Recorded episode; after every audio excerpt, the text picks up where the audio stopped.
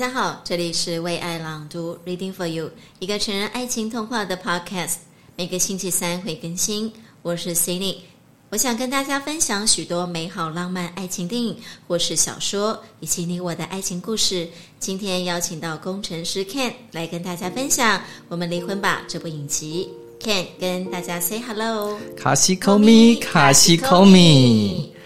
各位听众，大家好。今天的我不是工程师 Ken，而是政治家 Ken。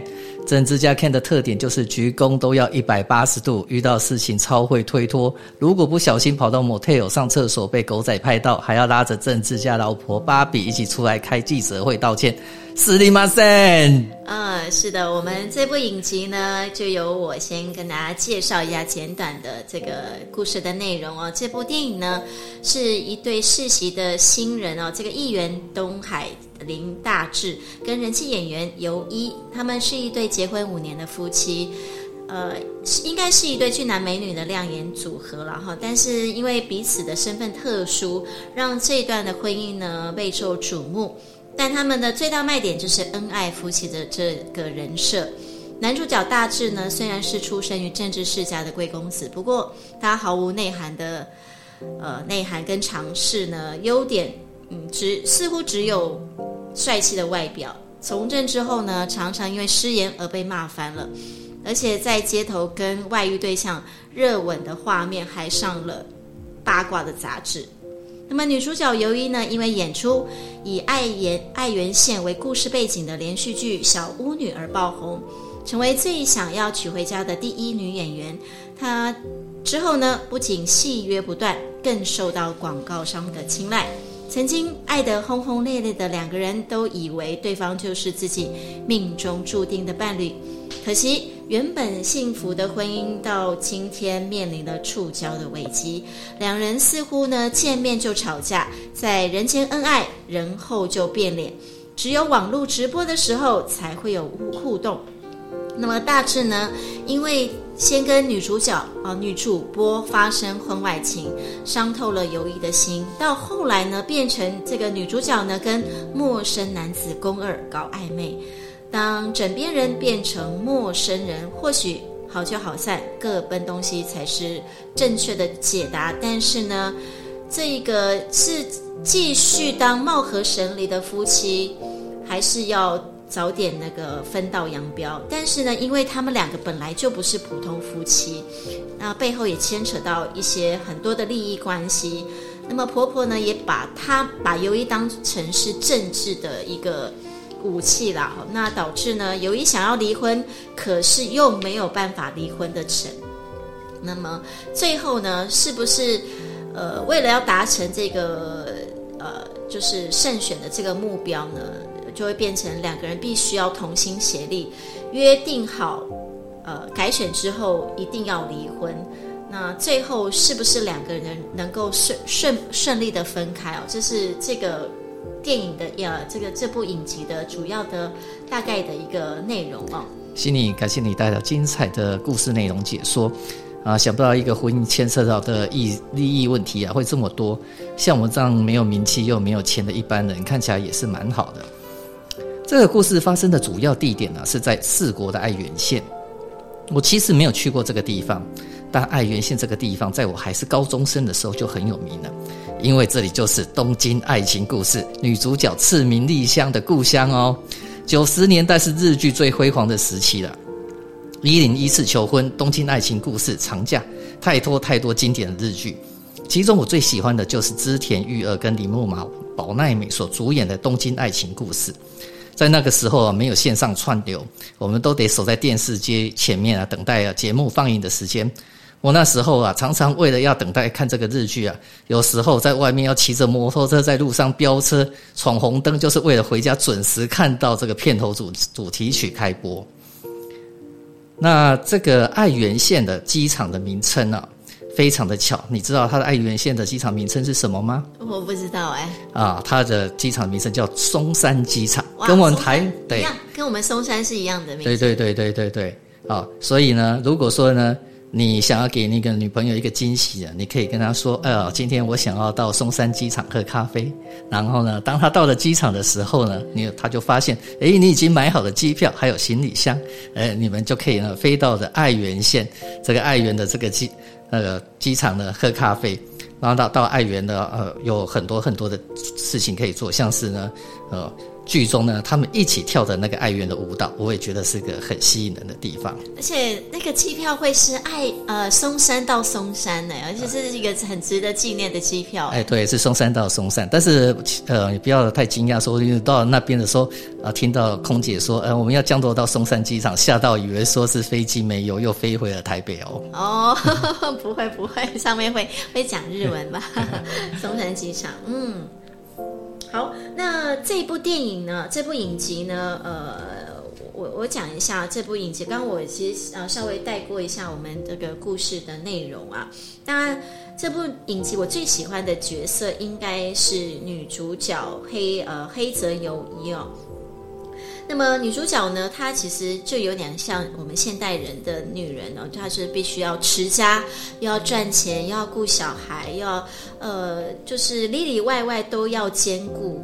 但是呢，她在面临到呃她的事业跟家庭的呃这个呃家庭的她的老公的外遇的时候，她心里也开始产生了一些变化。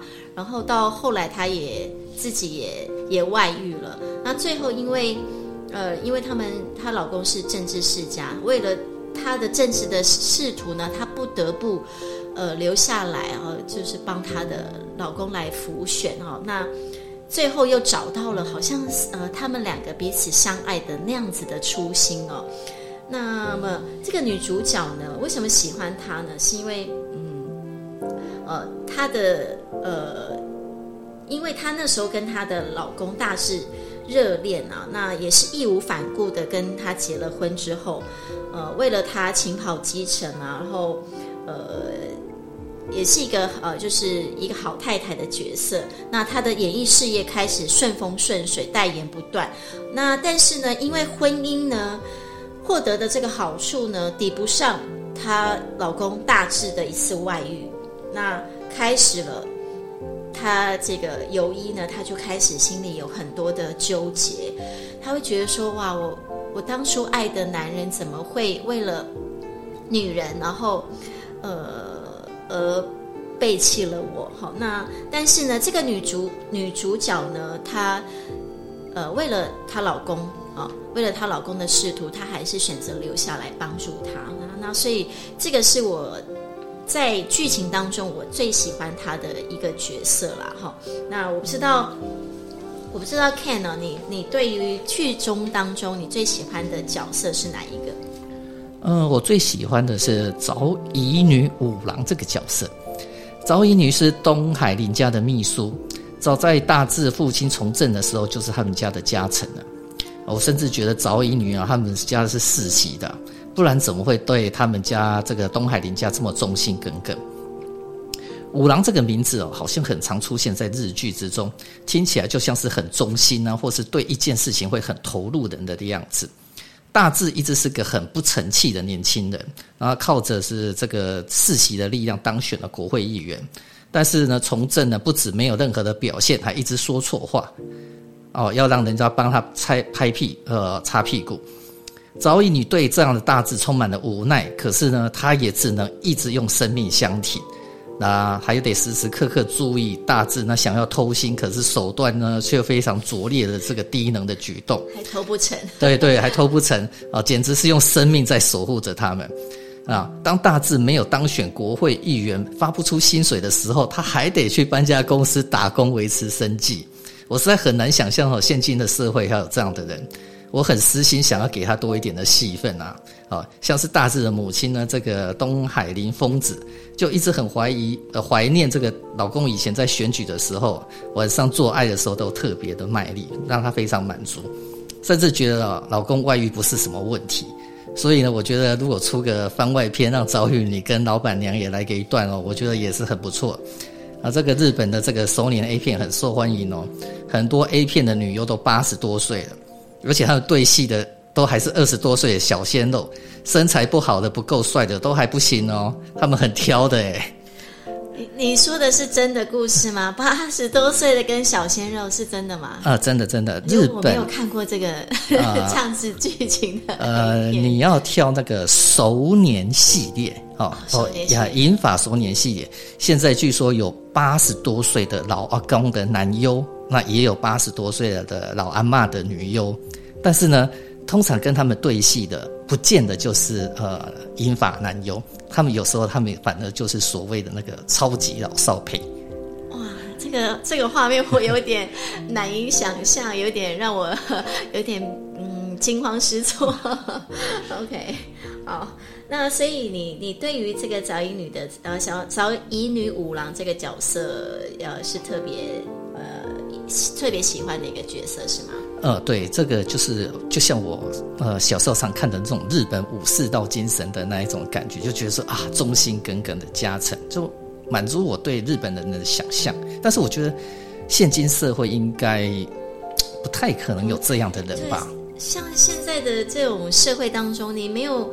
已经没有没有任何的经济基础了，应该是早就收拾行李就落跑了。还有这这这么忠心的这个家臣，我也是觉得，嗯、蛮不可思议的哈。那么接下来我想说，我们剧剧情当中其实有很多的演员了哈。那很多位演员当中呢，我其实演员当中我最喜欢这个女主角啊。那这女主角呢，她是黑泽由衣哦，她的本。本名叫做重里伊沙哦，那其实我看到这部片，我对他是蛮陌生的哦。但看完这部片，我开始爬文了哈。他呃，他出生于一九八九年，是今年是三十三岁，那拥有四分之一瑞典混血的脸孔哦，那加上直率的个性呢，让他成功。由模特儿转型为日剧的演演员呢？那么除此之外呢，在呃《经济之国的闯关者》还有《恋爱的母亲们》呃这些电影当中呢，哦不是是 YouTube 频道还拥有一百八十六万订阅的呃这个点阅率哦，而且为什么我喜欢他？是因为呃。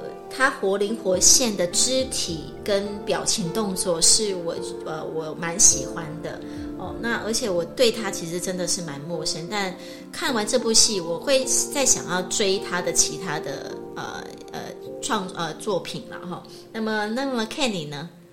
呃，我最喜欢的演员是男二加纳恭二，也就是那位不举的婆婆金歌艺术家。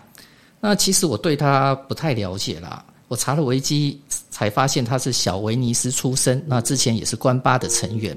那他的身形其实是较为瘦小，可是那种颓废的气质啊，实在是跟现在日本这种年轻人无作为、无理想的样子啊，实在是非常的像。我觉得他演技不错，带有一种自在又不夸张的喜感。不过我看我知道他在剧中是算是艺术家，可是他是一个不举的男性诶。那么。呃，其实我我想问的是说，哎，为什么女主角由衣刚开始会喜欢他？刚开始喜欢他是因当然是因为呃有一些呃情愫啊、暧昧啊，然后再加上哎这个宫二其实对他是一个呃非常有名的演员，他是完全不知道的哈、哦，他是因为喜欢他。呃，这种很自在，呃，在他面前很自在的呃样貌，可是呢，到最后为什么女主角尤一还是离开了宫二呢？我觉得尤一一开始被宫二吸引，也就是他所说的，虽然活着，但是跟死的没两样的那一种颓废感所吸引。因为，呃，尤一是当红的女明星，她的生活排得满满满的，所以。他其实是一个为了生活、为了工作一直在卖命的人。那他看到这么废的恭二，他其实呃被他那一种与社会对抗的这种精神啊，被吸引到了。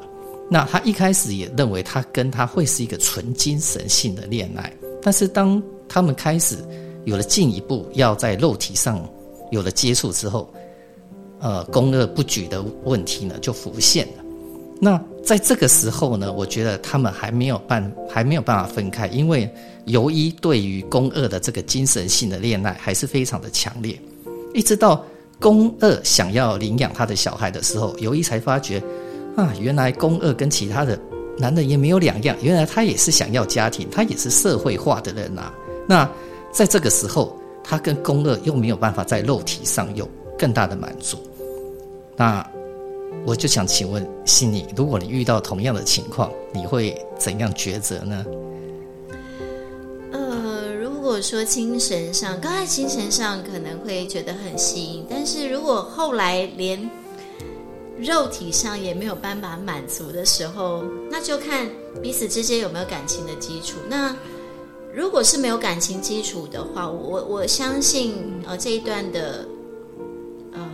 恋爱也是很快就会无疾而终的，因为，呃，刚开始是激情，可是到后来激情退呃退去了之后，剩下的你肉体也没有，那生活上的这男的其实经济条件也没有，那其他各方面他们生活上的一些生活上连接相处的时间呃也都没有的时候，那靠什么样来维系彼此之间的情感？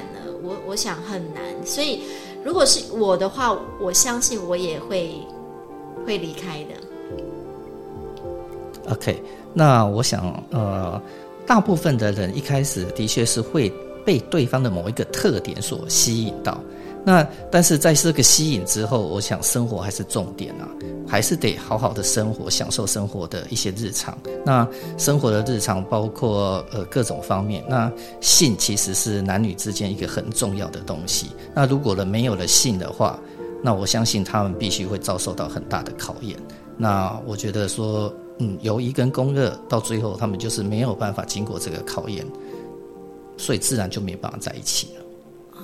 是，但如果说，嗯，在我不知道男人跟女人的想法，就是呃，对于精神外遇跟肉体的外遇，呃呃，出轨啦，你你认为精神跟肉体，呃，你你觉得可以两个是同时存在的吗？还是你觉得哪哪一个行，哪一个发生的时候是不行的？呃，现在的我。就必须要从政治家 Ken 又回到工程师 Ken，因为如果是政治家 Ken，就会找很多的理由去推脱、拒绝回答这个问题啊。那但是工程师 Ken 呢，就会用逻辑来分析。那对于工程师 Ken 的逻辑来说呢，我们会觉得说，肉体上的出轨，其实呃，你可以当它是迷惘，你可以当它是为了享受。你可以当它，呃，就是为了嗯享受那种肉体的欢愉，但是精神上的出轨，它会有一个很大的问题，就是说，呃，所谓的爱情就是精神灵魂上面的契合。那如果他的精神上是跟别人在一起，那他跟你在一起，你不会觉得你反而是一个局外人吗？嗯，会啊。对呀，那所以如果照这种逻辑来说，精神上出轨的杀伤力是很大的。哦，是，但我我我觉得，如果是我的话，其实我两个应该都没有办法接受。对，因为我觉得，嗯，因为不管是精神或肉体上，其实应该是说两个人之间，啊，不管是情侣或是 couple 或是结婚的伴侣，呃，应该都是呃彼此之间的情感有发生了问题，才会出现这样的情况。你你认为呢？嗯，所以刚才是政治家芭比的回复嘛？哦，回到理智线，回到那个一般的这个对外的呃宣呃宣言。OK，呃，我必须要这么说了，就是说，我们当然都希望这世界是完美的哦，就是很多事情都是照我们所想的，然后尽量简单化。那可是有时候，其实你会遇到很多的问题，你会有很多呃。不尽你想象的事情发生，那这个时候就是你自己情感跟理智的拉锯，你自己去寻求一个平衡。那对我而言，我会觉得说，那如果不要肉体出轨，也不要精神出轨，那当然很好。那但是如果你问说，哎，哪一个比较严重？那那我就会觉得说，我希望这一个人，他的确在精神上跟肉体上都跟我是属于我的，但是。我更在意精神上，精神上他是不是跟我是契合的。呃，我不要那一种所谓的貌合神离的关系。对，哦，理解。好，那所以呃，我我想这个部分啊，也留待各位观众了，心里有一个答案。但其实我发现，现代人的呃，不管是情侣或者是伴侣啊，他们其实结了婚之后，因为呃生活上的呃呃所种种的压力，那。会带给彼此之间其实没有什么火花啊，就是其实精神上出轨，那肉体上也是，那呃应该是说精神上、生活上其实也都不沟通了，那肉体上更不去执行呃性爱这件事情，也不是说执行啊，也没有这个性爱的呃这样子的欢愉的时候，我觉得其实呃也反映到呃现实生活当中很多的。呃，很多的人哦会有这样的情况啊、那 Ken 你觉得？哦，我觉得说，呃，这个就不不就回到了公二原本的那个，虽然活着就像死掉的那个状态一样嘛。那我觉得说，有时候呃，我们的确会抱怨说啊，这个世道怎样，这个社会怎样，现在贫富不均怎样。可是我觉得这种大环境哦，不是一个很简单的一个字可以解决的。哦，那它就跟你的出身、你的身高、你的颜值一样，它不是那么容易，就说我想改变就改变。你能改变的，其实就是说，呃，我要增加我的内涵，我要很努力的工作，哦，这些东西。那我觉得婚婚姻关系、情侣关系也是，你可以抱怨东抱怨西啊，因为经济的关系，让我们现在很困顿。可是你们有没有办法同心协力去共同面对、去解决这个问题呢？对于个性的不合，你们愿意彼此沟通，然后呢，呃，彼此协调，做多少的让步呢？哦，这个是要自己去衡量的。当然，不适合的人就是不适合在一起，但是怎样才叫不适合，也只有沟通试过才知道嘛。对，但是我发现其实现在很多结了婚的。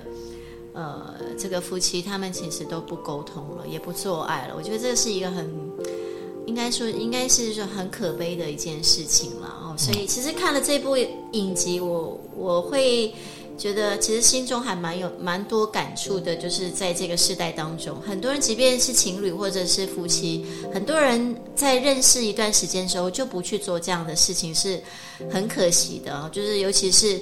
忘了彼此当初相爱的一个初衷啊！哦，这个是我看完这部片会有很大的一种感触。那你应该建议他们赶快来看《我们离婚吧》好。对，我觉得这部电影啊，其实蛮推荐给大家的哈。那那在剧情当中哦，我我我会觉得很呃 touch 的，很 touching 的呃几段的剧情哦，我想跟大家分享一下哦，就是。呃，剧情当中有一幕哈，就是当他们呃这个女主角呢，啊、呃、由一帮大志选举完毕之后呢，呃这个结果还没有出现了哈，结果还没有呃知得知的时候，他们两个人躺在床上聊天，这时候由一告诉大志，我们离婚呢是一时的兴起吗？还是是因为外遇？他问他。还是因为选情告急所做的牺牲。那么此时尤一就说了：“结婚是我们自愿的，而我希望离婚也是，不是是因为外在的利益而结婚或离婚。我们相遇的时刻是如此的耀眼。那么，就算是双方哦已经有了外遇的对象呢，但是。”在迫在眉睫的选举的地方的时候，选举的时候呢，那这时候大志跟尤一呢不得不维持恩爱夫妻的形象。那么面对强力竞争者的挑战，那么缺乏主见跟自信的大志呢，表现出来的呃样貌其实十分的别扭，只能依靠这个如是呃身势如中天的尤一帮忙撑场面。那。这个时候呢，其实由于他没有，呃，他的他没有背弃了大志。虽然他们那时候已经要谈到离婚，可是他没有背弃大志，他反倒一方面他，呃，他去他去拍片，那他还利用拍片也呃很很很一个很小段时间，这个空档当中，然后他又跑到他的选举的场，呃，造势场合去帮这个大志来助选。我觉得这个这个的呃这个情节是让我非常感动的哈，尤其呃在最后一刻哈，他即便拍片再怎么忙，他还是到现场来帮他助选。好，那。这个里面呢，这一段里面展现了这个女人的大气跟感动的画面哦，所以这两段其实是让我呃蛮 touching 的部分哦。所以呢，Ken，你来谈谈在剧剧情当中，你认最让你 touching 的部分是哪里？嗯，其实我喜欢的段落有很多啊，其中有一段是大志跟尤一两个人离婚了，然后带着律师律师坐下来开会。但是呢，当大志一看到尤一穿着无袖的洋装呢，他瞬间又有了心动的感觉。那这家伙不止毫无自制力哦，而且跟青春期的小孩一样，很容易就会兴奋。然后接下来，他的辩护律师应田也脱下了外套，结果里面也是穿着无袖的洋装。大志马上又心猿意马起来，他觉得，哎，应田是不是也对他有意思啊？好，那你记不记得以前我们有看过一部这个日本的这个熟年恋爱实境秀，叫《爱在山林间》哦。嗯，里面有一个男生啊叫提鱼啊，提鱼还有个特点，只要女生对他表示感谢，或者是呢眼神跟他对上，然后他就会觉得对方对他有意思啊，但是其实都没有。都是自己的想象，的吧？啊啊！你会不会觉得有很多男人都很会自作多情啊？是，我觉得是耶。啊、而且其实他的对话当中就是很多的自言自语，有没有？哈哈哈哈，那如果你遇到这样的男人，那你 怎么办呢？就让他就是无限想象吧。啊，这个你不能这样子啊！好，Anyway，好，那我继续刚才的啊，然后就在大致开始啊，对着呃这个准前妻啊，还有女律师、女律师啊，开始意淫起来的时候。这个怪大叔亨利啊，结也脱掉上衣，结果里面也穿了一件无袖上衣啊！那大志当场傻眼了，这个已经变志村大爆笑的段子吧？啊！那这个恶搞的趣味在这整部戏里面出现了非常多次，可是呢，它不会打断影片的节奏，我觉得真的是非常的有趣。那另外在最后一集。大志跟尤一两个人坐在沙发上，两个人都发了情的时候啊，这个时候只要一个拥吻啊，他们可能就会复合了。但是这时候尤一想到直播的时间到了，所以呢，他就去直播，打破了这个暧昧的气氛。那我也只能说啊，大志他真的就是一个小孩子啊。当小头硬起来的时候，什么都不管，什么都去做。可是当重要的时刻要他表态，他确实呢魄力又是那么的不够。那我也只能说啊，这就是缘分尽了吧，哦，那最后女主角她就会说一句话啦：一辈子很长，不可能只喜欢一个人。那我觉得可以当做是现代人对爱情的注解。那我觉得，因为深爱过那些酸甜苦辣、刻骨铭心的日子啊，可能是点滴在心头。很多经历的事情，我们会怀念啊，会感激。可是哦，实在是不想再重新经历一次哦。哦，所以与其说是受不了当初的苦啊，我倒觉得是说，因为这段爱让两个人成长了。那因为成长，所以那些因为爱所受的苦啊，其实并没有白费。啊，成熟的我们会想要更成熟的感情跟生活，而不是再重复过往那种痛苦跟错误。那当然了，如果两个人能够有共识，一同成长，那或许呢，会觉得一辈子还真的太短了，因为呢。可以跟所爱的人一起做的事情，一起经历的时间呢，反而是那么的少。是啊，而且我觉得其实这一段，呃，我会觉得说是，应该是说他们相遇的时间，应该是说错的时间是呃遇上，呃，应该是说错的时间遇上对的人也是错的。那错的人。呃，政治家芭比现在有一点卡关了哦。那我们简单的说一句话，我觉得爱就是需要缘分，人就是需要缘分，做很多的事情都是呃天时地利人和。那呃有时候虽然很相爱、很契合的人，但是如果那个时间时机不对，那也是没办法。我就觉得可惜了，当初那么相爱，可是到后来还是分开。我们都是是希望有一个 happy ending 嘛，嗯嗯嗯，对。但是他们后来还是分开了，虽然最后有可能，哎，那个情愫又起来，可是大致就是没有勇敢说出口，或者是哇，那一天就呃，我只能说，呃，他就是呃被。兴奋的时候，他什么事情都做得出来。但是呢，真正的要去勇敢的呃表态的时候呢，他却没有那一种魄力。那或许他还需要成长。对对，哦，所以其实我们刚讲到了呃所有的呃这个不管是剧情啦，还是喜欢的段落，接下来我们想说呃跟大家分享一下这个结局啦哈。那结局我先讲一下。虽然其实这一部片呢，大部分的时间在描述呃选战的一个攻防哦，但其实它却不像台剧，呃，应该很多人也看过《人选之人》这个造浪者这部影集哈，那样深入探讨选战的细节，它它是用比较呃轻松幽默的方式来呈现，来讲述呢东海林氏夫妻呢呃共同面对选战的这样子的呃。一个情节哈，跟选战的煎熬。那么我们常听说呢，呃，婚姻不是两个人的事，而是两个家庭的事情。那么用此来强调对于婚姻的这个谨慎，呃，而且需要考量的事物是非常多面向的。但是呢，在相互成为绊脚石的关系当中呢，我们该如何及时的放彼此一马？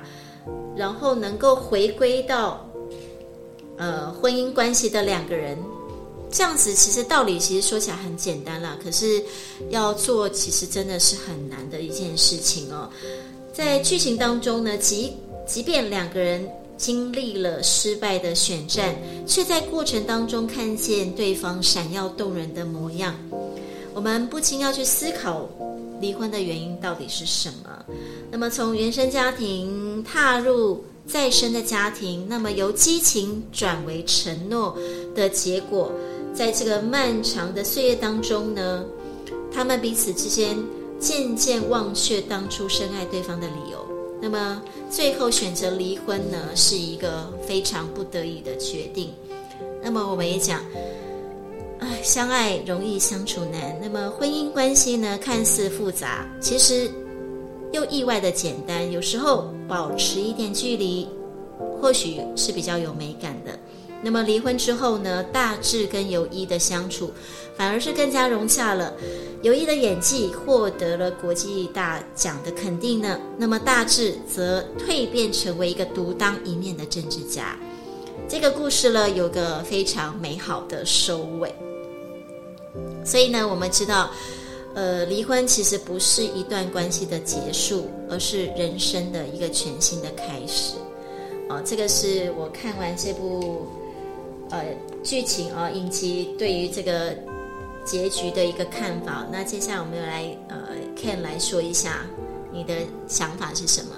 呃，在长期面临韩剧哦大举攻占了这个市场之后啊，日剧已经很多年都处于积弱不振的状态。那这部戏很活泼的表现出现在呃日本的爱情观以及政治的关系。Netflix 最近推出三部有关政治的影集，分别是韩剧的《造后者》、台剧啊《造浪者人选之人》以及这一部日剧《我们离婚吧》。我个人最喜欢《我们离婚吧》啊，因为相对于《造后者》跟《人选之人》一直着眼在候选人的外遇问题，整部戏好像就是一直在抓外遇啊，对政治的这个琢磨反而很少。那反正偷腥的那一方就是输了嘛，好，那我们离婚吧，反而多加描述了政治家族的生活。啊，这选举的辛苦，要一直造势啊、跳舞啊，啊，然后造势的过程，以及为什么这些政治人物这么喜欢选举过程的原因？啊，因为这些竞争的过程让他们觉得肾上素、这肾上腺素一直上升啊。那大志是一个完全管不住小头的人哦。